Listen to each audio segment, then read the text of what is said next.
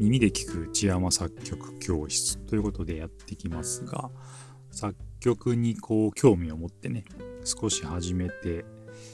もなんかこれでいいのかなみたいに止まっちゃったりとか、あとはなんか作ってる曲に、こうあんまりなんかね、愛着が湧かなくて、それを放置しちゃったりとかね、まあ、よくあると思うんですよ。なんかもっとバリバリやりたいんだけど、なんかこう、いまいち進んでいかないみたいな、なんかもっとこう、欲求をね、高めて、もう熱意を持ってやりたいんだけど、みたいな思ってる人って案外多くて、でその欲求を高める、まあ、作曲欲求を高める、うん、ために、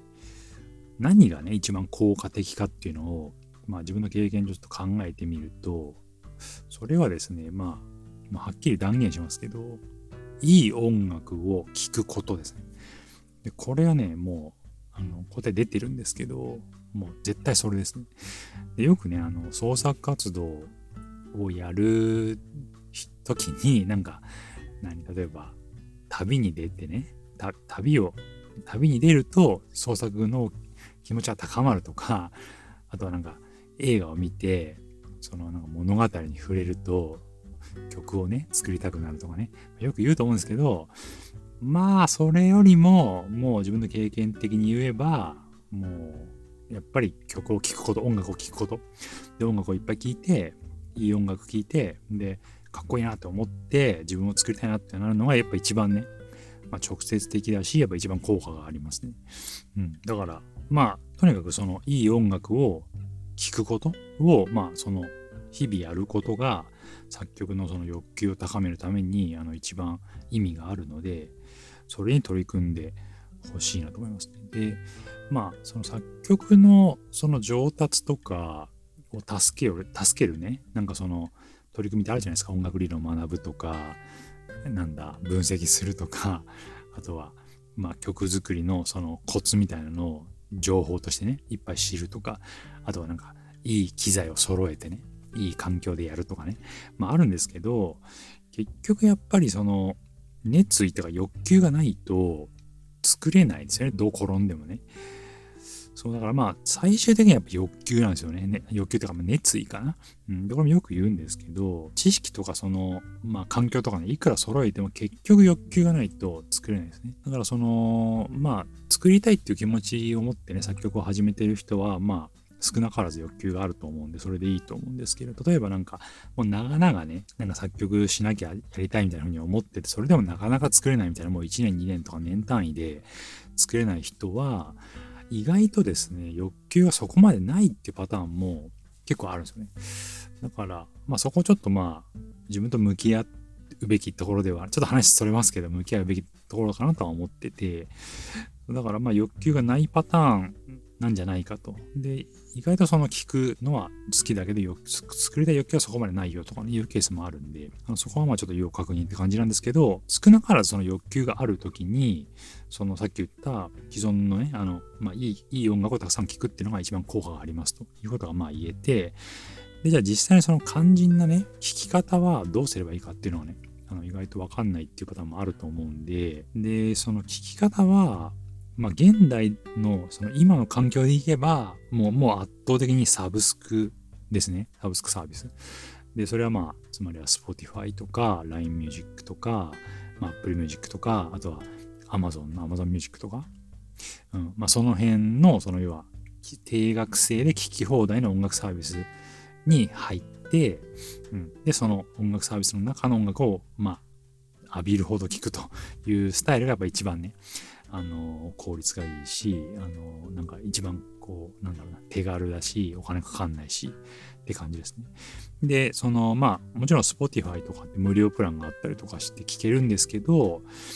あの、月に1000円ぐらいね、払うと、その有料会員で、聞き放題のその本当に全部聞けるみたいな無制限のプランにプランになるんですけど、で、その1000円をケチるかケチんないかですね。で、そこはまあ、まあ、つまり作曲やる以上はケチっちゃダメで、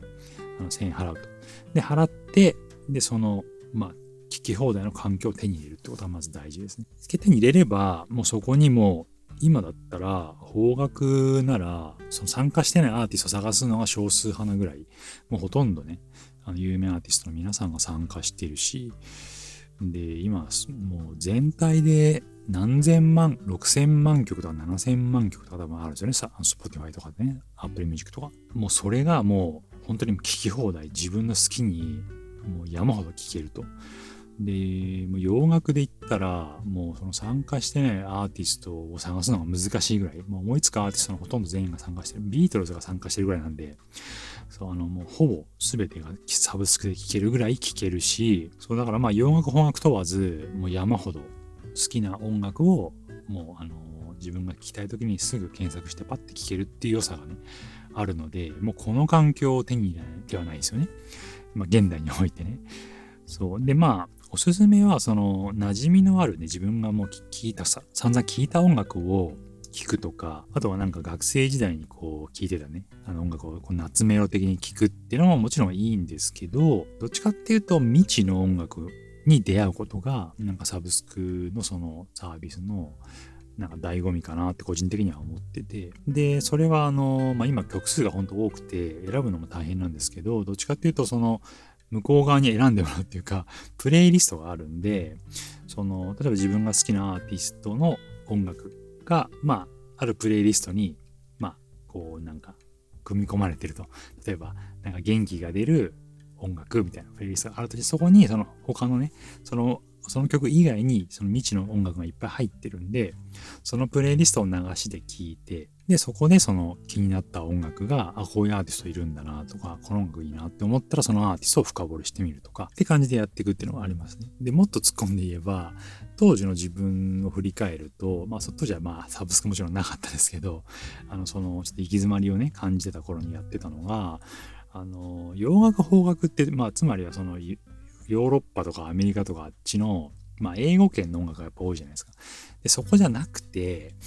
あのー、自分はブラジルとか南米とかね、あとは中東とか、ちょっとこう、まあ、レアなこう地域の 音楽を聴いたりしましたね。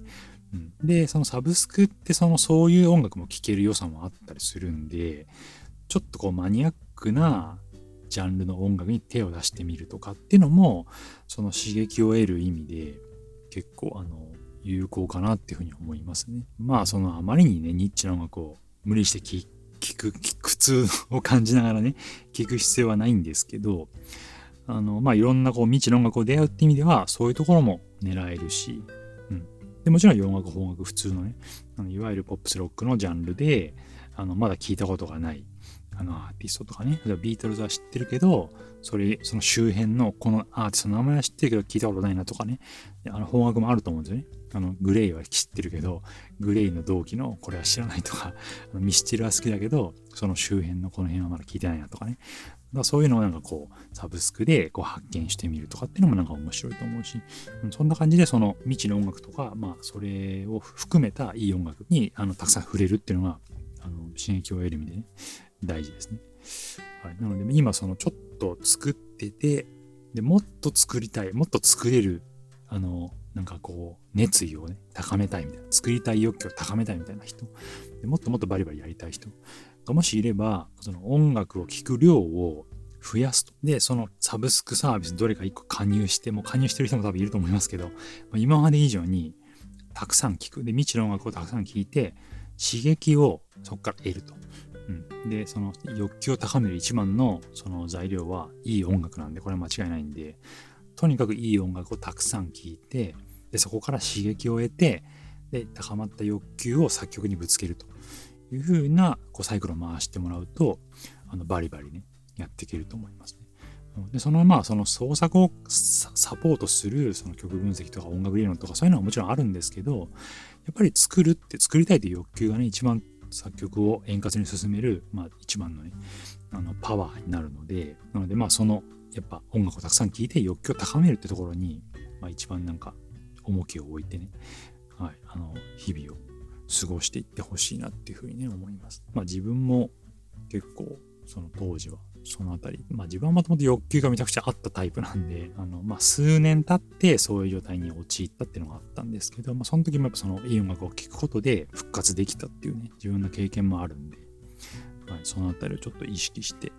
取り組んでいていただければと思います。はい、そんなわけで今回はね、この辺で終わりになります。ありがとうございました。